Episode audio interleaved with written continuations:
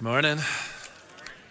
Good to see you guys. We are in week two of this series called Called to Be, where we're looking at this idea that the Bible refers to us, God refers to us as a priesthood, a royal priesthood. Show of hands, how many of you actually think about yourself as a priest sometimes? Got one, and she pulled it down real fast. Right? Good for you. I'm proud of you. I'm sincere right? Not many. Last service, uh, there was like nobody like that, that really thought of that. It, it's, it's awkward. You know what I think? I think if there's anybody in this room that would probably go, oh, I think about myself that way. I'm a pastor. I mean, that's probably close to what most of us would think. Like, but can I be candid? I, I don't think about myself this way very often because when I think about a priest, I think of a man in black with a collar. How many of you guys think of that same thing? That's you. Okay. How many of you think of like classic Judaism, like robes and all the things from the like the Bible? That's what comes to your mind. How many of you think of Eastern or Russian Orthodox because your background maybe? Okay, we got a few of you guys in here as well. That's what you go to.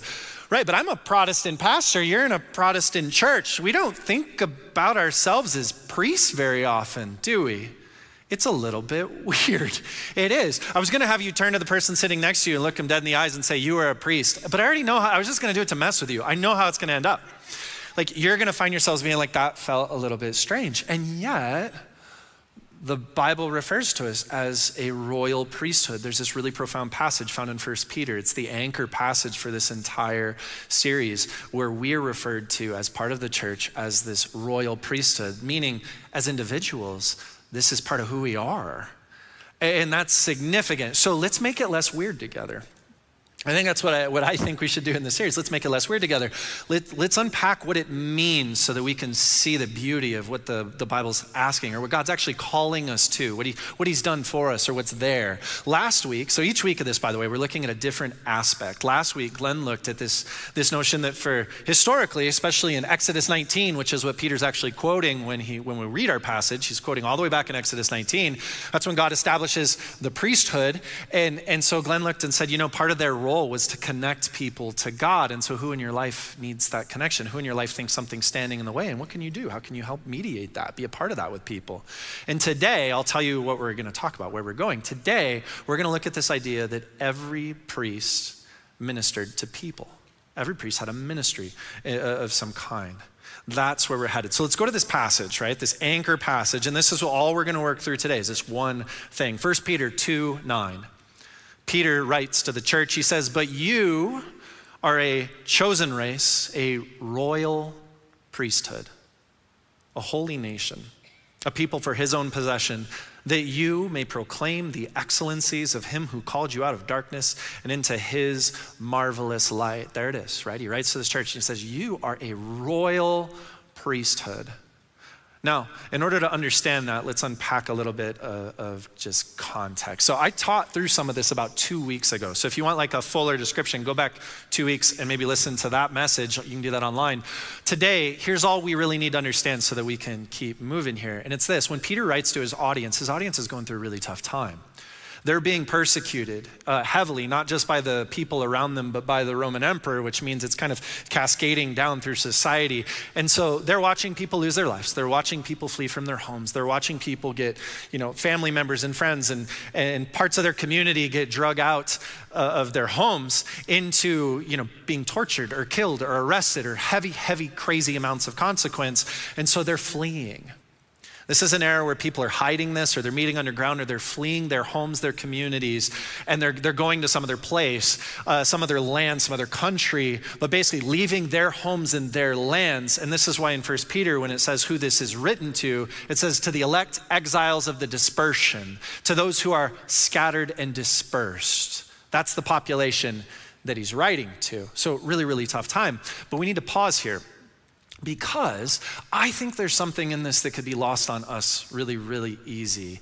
And in order for us to understand the significance of when Peter says, You are royal priesthood, uh, I, I, want us to see this here this morning. Uh, and it's just because we're Americans. We might miss this, or because we're modern day Americans in particular. So here's what I want you to do I want you to think about this question really quick. And for some of you, I'm just gonna be honest, you're gonna be chasing this question all day. And it's this How many places and how many homes have you lived in in your lifetime? And that, I'm, I'm saying, like, you can include apartments, dorms, everything. How many different homes have you lived in in your lifetime? When I went to go answer that question for me, I was like, oh, three. I think three. That's about what it's been. And I realized it's actually nine nine. And I just didn't even realize it. I've, I've just had some different moments in different places. The average American will live in about 11 different homes over the course of their lifetime, if I'm including apartments, dorms, all the things, right? About 11 different spaces over the course of their lifetime. The average American will also own up to three homes not all at the same time, but like buy, purchase, sell, three different places. This is why when my wife and I were going to buy our house, I still live in the first house that we ever purchased. I've been there for 16 years. And when we went to buy it, we were young and scared out of our minds because that's a big mortgage payment and we don't know what to do. You know, you remember all, all those things. And uh, the lady who was our realtor looked at us and she said, Oh, guys, this is great. This is a great starter home right? How many of you have heard that terminology before? They say that, we say that because this is a great place to buy right now so that you can move somewhere else someday, right? That's the way that that's articulated because we almost have this expectation that you you won't be in the same place. You're going to go from place to place. And I just needed to highlight that because that can't be further from the Jewish context that we find ourselves in when we read this passage. For them, home was way more than shelter and investment. You see, when you left home, the chances are you, you only lived in either one house or maybe two houses your entire life. If you were a woman in that culture, when you got married, you left the house of your father and mother. If you were a man in that culture, you didn't. You began building an addition onto your parents' household where you and your future bride would then live. And then when your family got married, guess who did the same thing? And so you're kind of like building out the compound. You're kind of like building out this community. And what inevitably happens, and you can go to towns and stuff and go, so that based on this town, this whole family complex lives here. That's why these are these people from this town, is because where you were from wasn't just like shelter and investment, it was your ancestry, it was your history, it was tied into who you are in a deep and meaningful way. Furthermore, it was your community. This is a collectivist culture. And so this is where their ministry happens. This is where their community is. And your community isn't just something you, you go to, it shapes who you are and your role and how you perceive yourself. So when these people are forced to flee their homes and go to the surrounding lands, they don't just lose their property, shelter, and investment, they lose a part of who they are. Do you see how big this is? They don't just foreclose on a house that they loved in a place that they'd kind of established as theirs, they lose their story. They move away from their community. They have to flee and leave. They, they leave where ministry was happening for them. They leave where their story was, where their ancestry was, the thing that anchored and rooted them and helped shape who they actually are. This is such a big deal. And this, you see how this could be lost on us pretty easily in our modern day culture with the way we are right now. So I wanted you to know that and I wanted you to hold that background because that's the audience that Peter writes this letter to. And I want to go back and read this passage one more time. And I want you to think about it. I want you to think about where they are and how they are and what they've lost and what they're struggling. I just put yourselves as best as you possibly could in that situation. Let's read these words again. 1 Peter chapter 2 verse 9. He looks at them. He says, "But you are a chosen race." A royal priesthood, a holy nation, a people for his own possession, that you may proclaim the excellencies of him who called you out of darkness and into his marvelous light. Can you imagine what it would have been like to read that, to hear those words to you? When you're like, I've lost my identity, I've lost my story. And he looks and he says, You are a royal priesthood. They'd be saying, No, no, no, I, I'm not a priest. I need a priest. He'd be like, No, no, no. You are a royal priesthood. You are people for God's own possession. You have this marvelous light inside of you. Go proclaim it. Go share that peace. Can you, can you just imagine how that would have impacted them, how that would have been received? What he's doing here that's so significant is Peter's essentially saying, look, no matter where you are, remember who you are. And this becomes significant because as a church, right, they, they've had this profound experience in Christ. And you know, the world can take a lot of things away from you. Life can have a lot of things turned upside down. If you've ever foreclosed on a house or lost a car or done something, you know you can have something one day, you can lose something the next. But you know what can't be taken from you? You know what remains anchored in you but so easy to forget during hard times? Who you are, what Christ has shaped in you, what God has done through you, the essence, the identity of who you are anchored in Jesus Christ. And when Peter gets to remind them of who they are, there's a litany of things he could have said. He could have written a really long list, but he doesn't. Instead, he looks at them and he chooses specifically to tell them they are a royal priesthood. He says to you who've been scattered about, to you in exile, I want you to know you are a royal priesthood. And then he tells them in this very same verse why? That you may proclaim the excellencies of him who called you out of darkness and into his marvelous light. What Peter's doing here that's really important that I want us to see because this matters for us when we think about ourselves. What does he mean when he called when we're called priests? Right? What, what does this look like? He's, he's looking at them. He's essentially saying, even though you are scattered about, even though you feel like you've lost your identity, even though you feel like you've lost your story, wherever you go, you bring the temple of God. You yourself are the temple. You bring this with you. You are a priesthood and a royal priesthood in that. You represent Christ. And why? So that you can proclaim the excellencies of him who called you out of darkness into his marvelous light. Let me put this really simply, and it's this a priest is someone who has a ministry to people.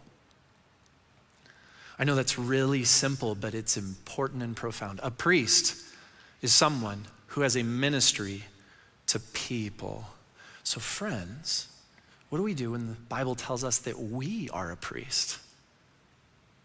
Not that, like, I as a pastor, we collectively as one church, but that each of us are a part of this royal priesthood. What it's saying is this, and this is the only point I have for the entire morning. Just one singular thing, because I wanted it to be clear, and it's this wherever you are, you have a ministry. I'll say it again. Wherever you are, you have a ministry. You do. Do you think of yourself that way? Does that impact you that way? Like, do you, do you wrestle with this at various times? If not, I'd love for you to start. If not, I'd love for you to just consider this. I mean, consider his audience. This would not have been an easy thing for them to wrap their heads around, too. Do you, we read this here. We're like, oh, I bet you the Bible and the New Testament's just littered with places where it says you are a royal priesthood. It's not. When Peter writes these words, this would have hit them so directly, so squarely, as something powerful and new for them. There's other places that allude to it. Paul refers to like the, the priesthood, or the, he, that he's a minister of the priesthood ministry of the gospel. He says stuff like that. I think it's in Romans 15. There's, there's places where this gets dropped or referenced to. This is the only place that I'm aware of in the New Testament that so overtly looks at a group of everybody, the church, and says, You are a royal priesthood, describing it to that you would, you would know this as part of your identity. And he's pulling language all the way back out of Exodus 19 when God establishes the priesthood there for the first time. When they heard this, they would have been going, Wait, what? Us? No, we need priests. we aren't priests. And he's going, No, you, where you are, where you are right now you are a royal priesthood. And it's important that they get this because they find themselves scattered about amongst lands and places and things, and they're people who know, much like what you know, that the love of God isn't conditional. It's unconditional. There are people who actually know that and have experienced that, that that's actually something real for them in their everyday, normal lives. They actually know this. They get to message that out and be the living, breathing experience of that thing. They know that grace isn't on a sliding scale. They know that it's anchored in Christ and the foundation that you build your life upon because they've had their hearts and lives just like we have transformed by the power of Jesus Christ. They've interacted with it. They've spent time. They know this in their own heads and their own hearts. They know that Jesus Christ has the power to transform the human heart, to bind people together in community in ways you never thought possible, and to become a blessing to the world through his movement called the church. They know this because they're a part of it. And now they find themselves in places and spaces where churches didn't exist or people weren't experiencing these things, and they have a whole lot of marvelous light inside of them waiting to make its way into a little bit of darkness, wherever that might be. They have a role. And so he says, I need you not to forget. I need you to know and I need you to anchor this. You are a royal priesthood because there's going to be people in your life and people in your situation that are going to need you to minister to them just like Christ does in that same powerful type of way, friends. And the same is true for you and for me. Right? As a follower of Jesus, the Bible tells us that you are a priest. So what does that mean? It means you have a ministry. Not a weird thing to think about, maybe for some of us. I bet maybe we've never wrapped our, our heads or opened our hearts up to even just the question. Can I ask you this question? What's your ministry? I don't ask that question to say, like, what are you doing with your life? You know what I mean? Like uh, the way a parent would ask a graduating teenager type of a thing. Not that. I ask it to say, God's made you. He's given you uniquely the life that you would, you would have. He's transformed you. He's put His love and grace and things inside of your heart. You have a marvelous light inside of you, and it's bound into this unique person that you are with a unique life that only you will live, with eyes of people that only you will see. What's your ministry? What do you see? What's the thing that you care about and step into?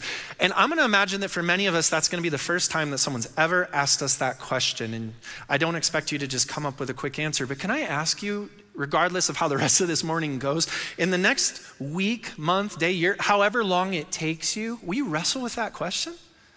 What's my ministry? What does that look like for me? If I'm a priest in one manner of speaking, then what's this mean and look like for me? In my last year of college, I got a job selling clothes at uh, Banana Republic on Michigan Avenue in Chicago. It's really busy street. People are packed in. It's really big Banana Republic. And I, I got a job there. I, I, I, have no passion or knowledge for fashion. I still don't. Some of you guys are like, we know, we see you on We've, we've been here. You know, I, I, just don't. It's not necessarily my thing or the way that I operate, but I needed a job because I needed help paying the bills, and I needed it pretty quick at one point in time. My wife and I were, were just kind of scrambling, and so I literally just took a resume and walked up and down Michigan Avenue trying to find work. And I walked into Banana Republic, and I, they hired me, and I said, Thank you and I got a job there, and I just had no idea what I was doing.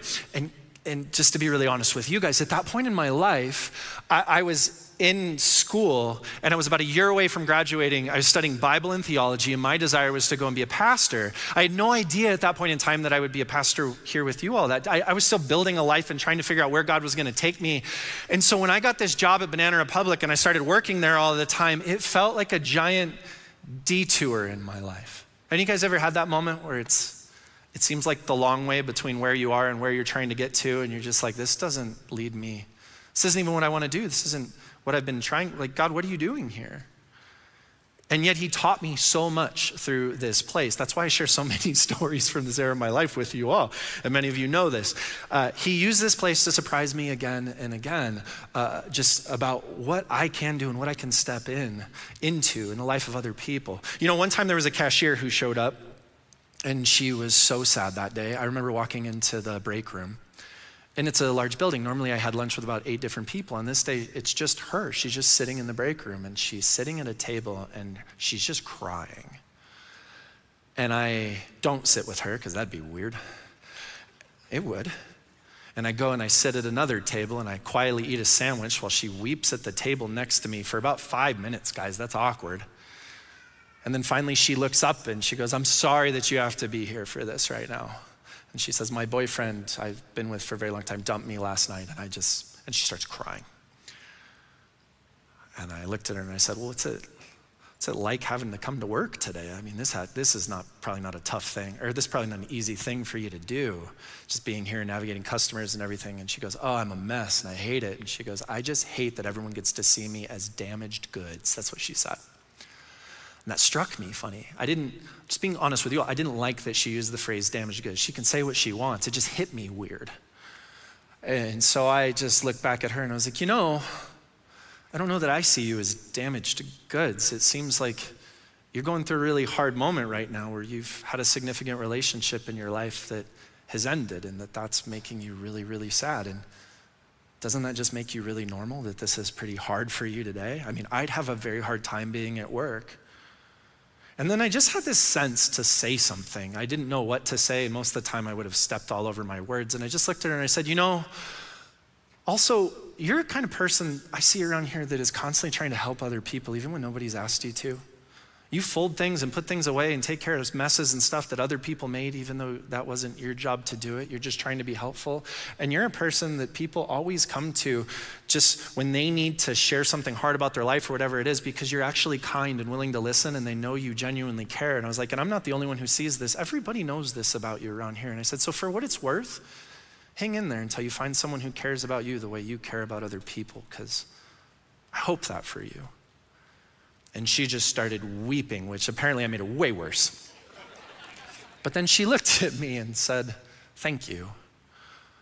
And it was a sincere moment. And I walked out, and I wasn't a pastor, I wasn't clergy, but it felt a lot like ministry.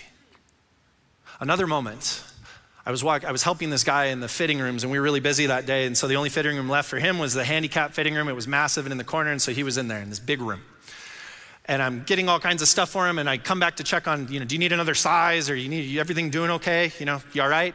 And he goes, hey, can you come in here for a sec? And I go, oh man.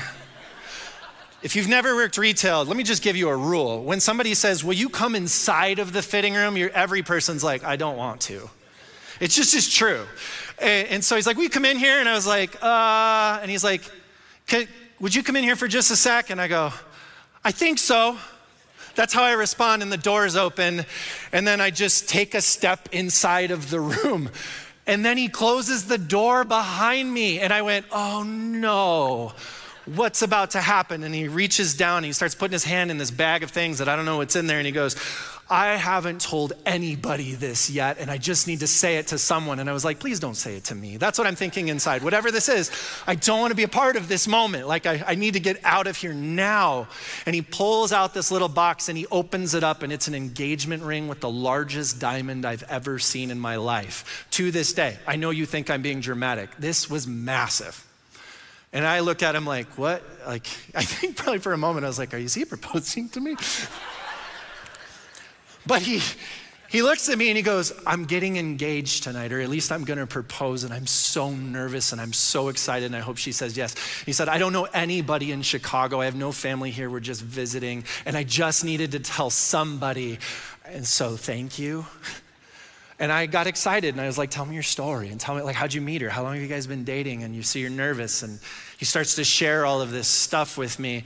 And I get this impression that he invited me in not just because he wanted to say something to me, but he's so nervous and that energy needed to go somewhere. And I don't feel like, I'm like, I think we're okay, but it just felt unfinished. And so I looked at him so awkwardly and I was like, hey, are you religious? And he goes, no, why? And I was like, do you care if I like I know you're really nervous tonight, and this is a really big deal for you. Do you care if I would pray for you? By the way, I don't walk around fitting rooms asking to pray. I know some of you guys are like, you're a pastor, so this is what you do. No, you don't. Nobody does this. It, nobody. Like, it's not a thing. I was just like you would be, where you're in a moment going like, I care and I'm not quite sure what to do. And here's a good rule for life. Anytime you don't know what to do and you feel like you're not quite sure, you can always pray. Like you can always just trust God with a moment and ask for help. And, and so I did. And I prayed for him and he said, What do I do? And I was like, So you're definitely not religious. And I was like, I'm going to bow my head and say some things. And I mean, you can close your eyes if you want, and then I'll say amen, it'll be over. I did. And then I start praying. As I'm praying, I just have this thought where I'm like, Please don't let another sales associate open the fitting room door because they're going to see me standing there like this with my head bowed with a man holding an open ring box and he's quiet and we're both weird and I don't like it's just so weird. All of it's so strange. And I said amen and prayed for him and just prayed for this whole endeavor that he was venturing into. And I was like, man, I hope, thanks for letting me be a part of this with you. I hope it goes great for you tonight. If you need another size, just let me know. walked, walked out. And I look back at that moment and it feels a lot like ministry. And you know what? I have hundreds of these stories, and you know, because I've shared so many Banana Republic stories over time.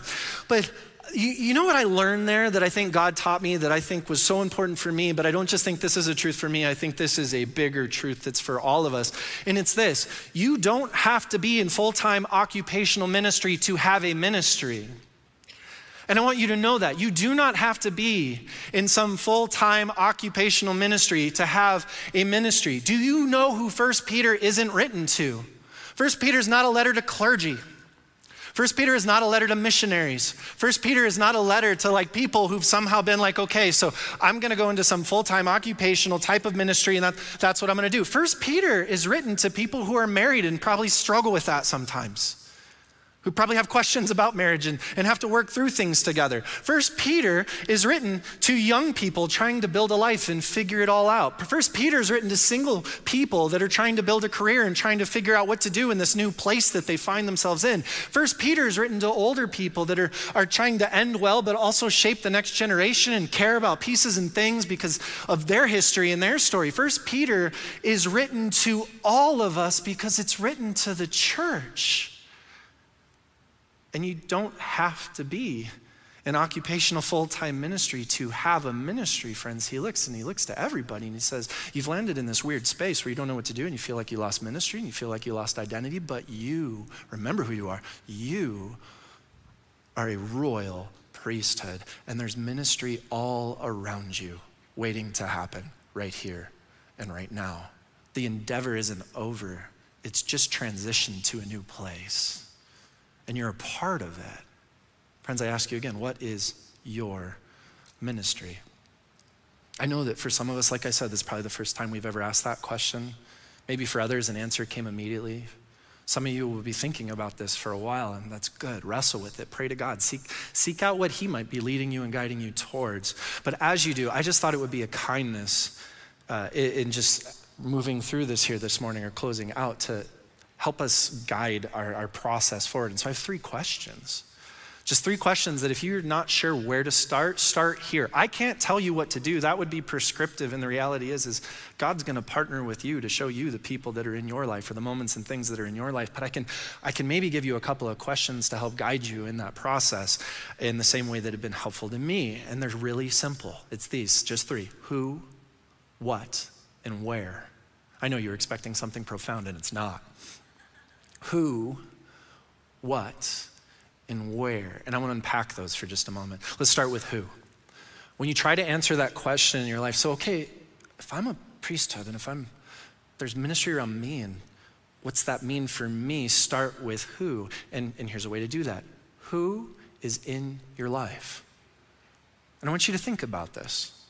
Who is in your life? Start with people, right?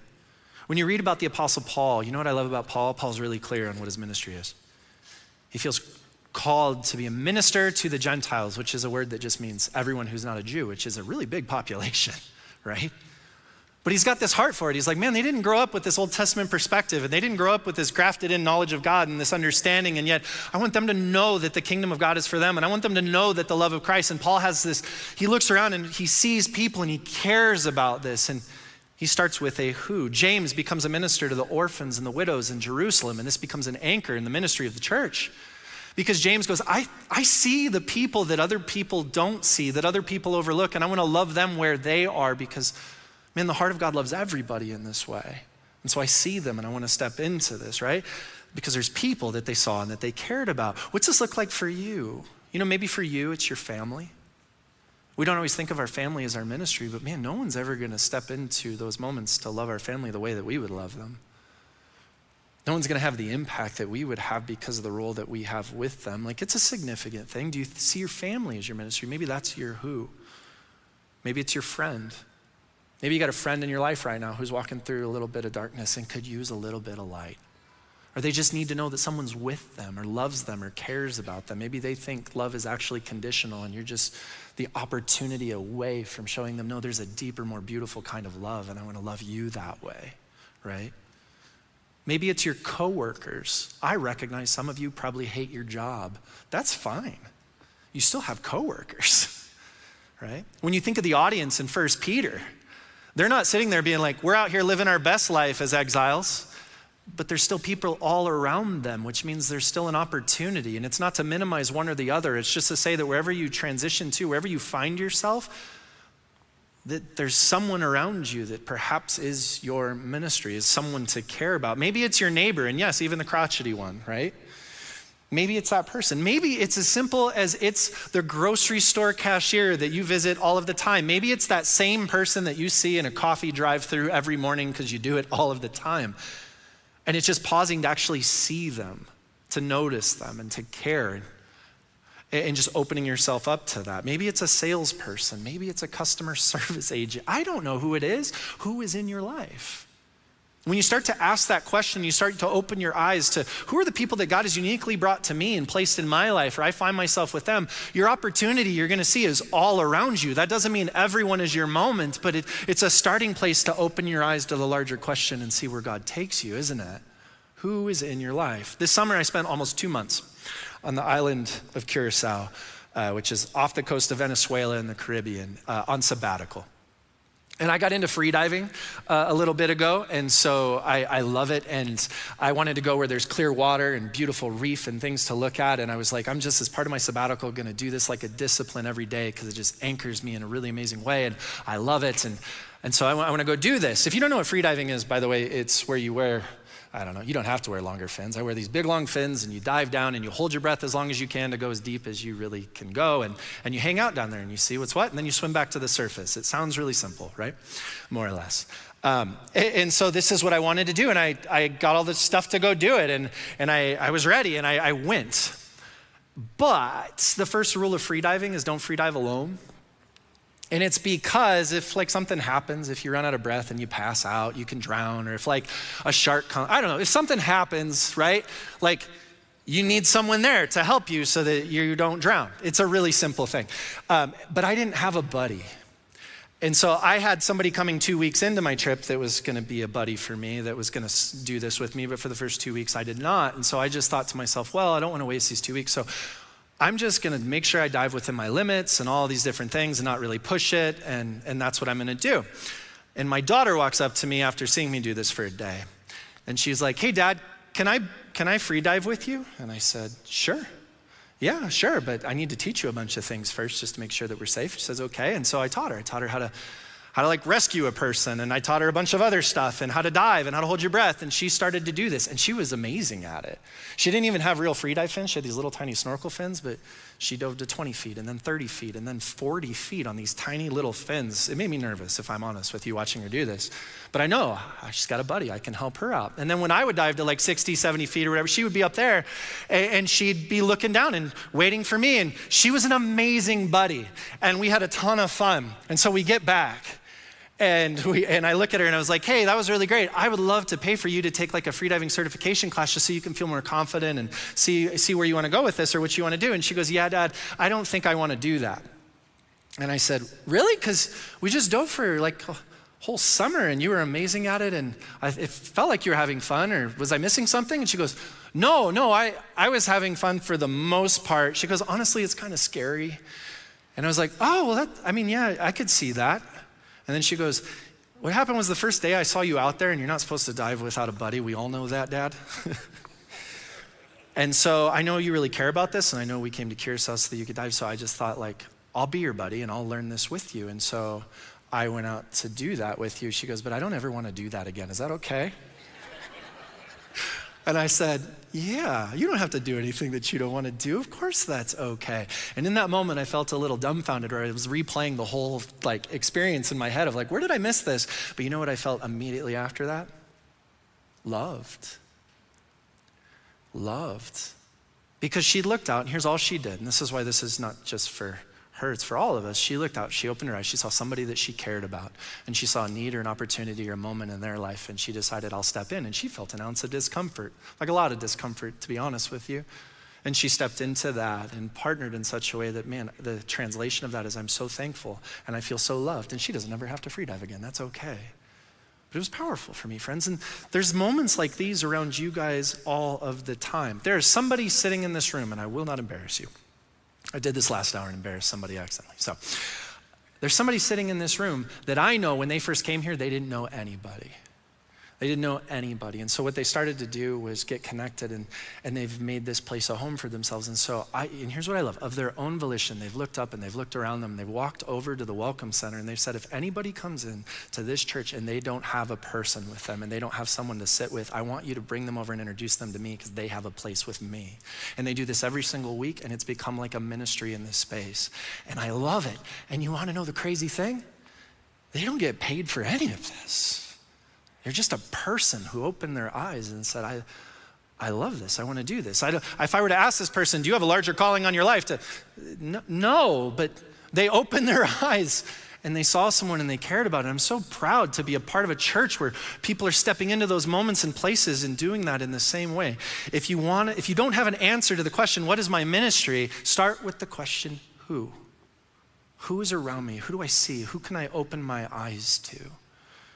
And see where God takes you and see who he shows you. Second question, right? What? What? And here's what I mean. What skills and talents and perspective has God given you?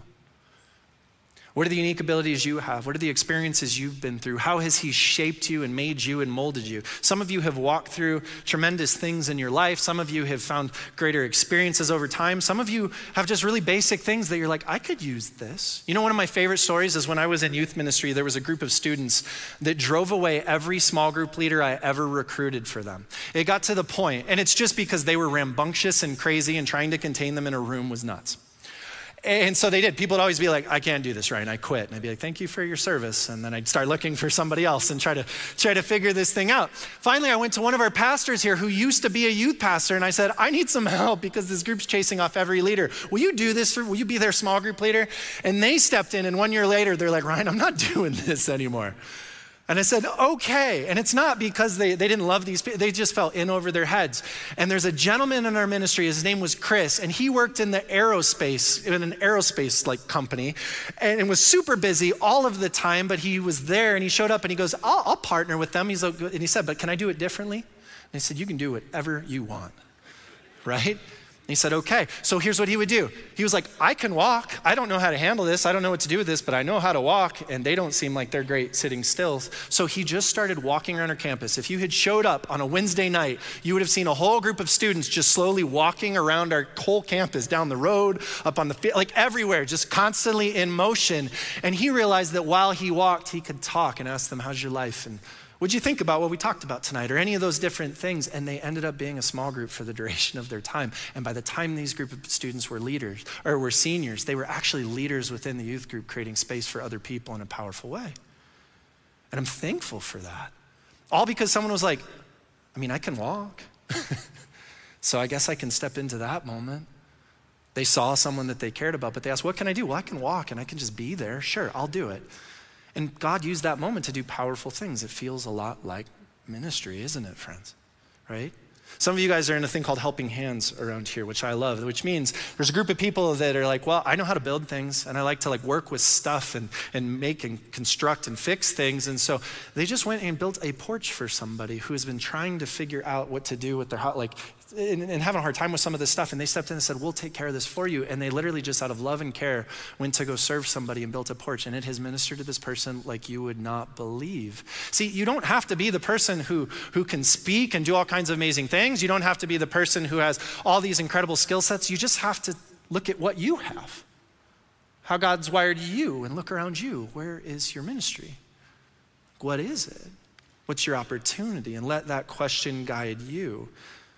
Early in August, when we launched uh, middle school ministry and all the other ministries, ministries around here, I was in the middle school building getting some stuff ready, some of our leaders, and there's a volunteer in there. And I looked, I was like, her name's Carol. And I said, Carol, you don't work in middle school. You're not a volunteer in the middle school ministry, are you? And she goes, No, but I sew.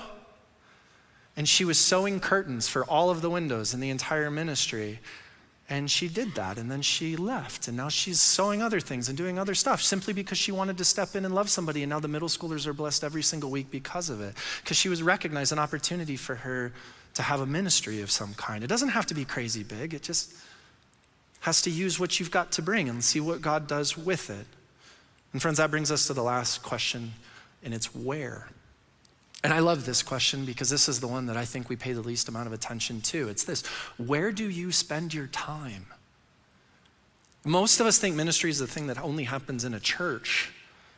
And we forget the fact that we go to workplaces, we spend times in our homes, we find ourselves in community groups and in other social settings and, places and things. And all of that, is it a job? Yeah. Is it a, is it a commitment? Yeah. Is it a place you end up? Yeah. But it's also your opportunity and I love that. Where do you spend your time? For the people in the first century church, Peter's looking at them going, Well, this is where you now are, and you're a priest.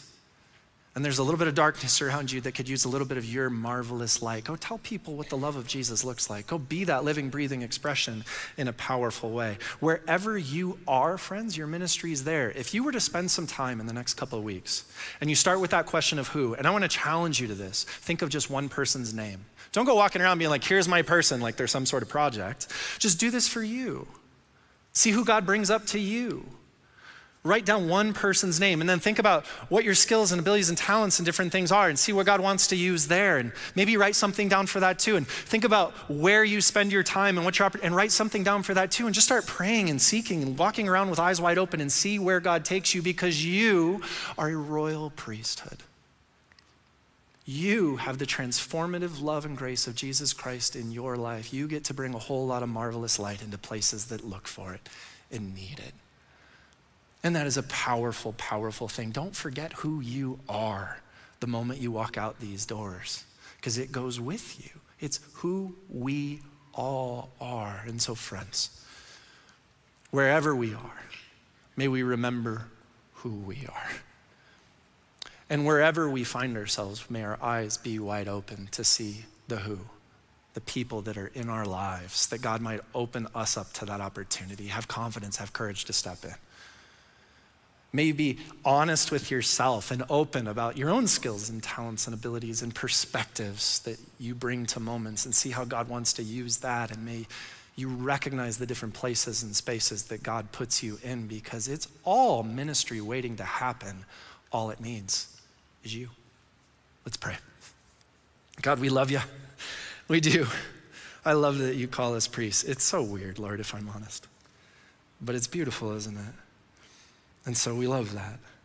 And God, I pray that you would open our eyes and our hearts to it, Lord. As people in this room are probably asking the question, what is my ministry? Maybe even for the very first time, uh, I pray, Lord, that there wouldn't be a weightiness to it, but a lightness, that your grace would abound in that space. Open our eyes, open our hearts just to see the opportunities around us, and give us the courage and the confidence to step in. Teach us as one church, Lord, what it's like to, to continue to love people in profound ways because you love us that way and we want to share a little bit of marvelous light, Lord. We thank you. In Jesus' name, amen.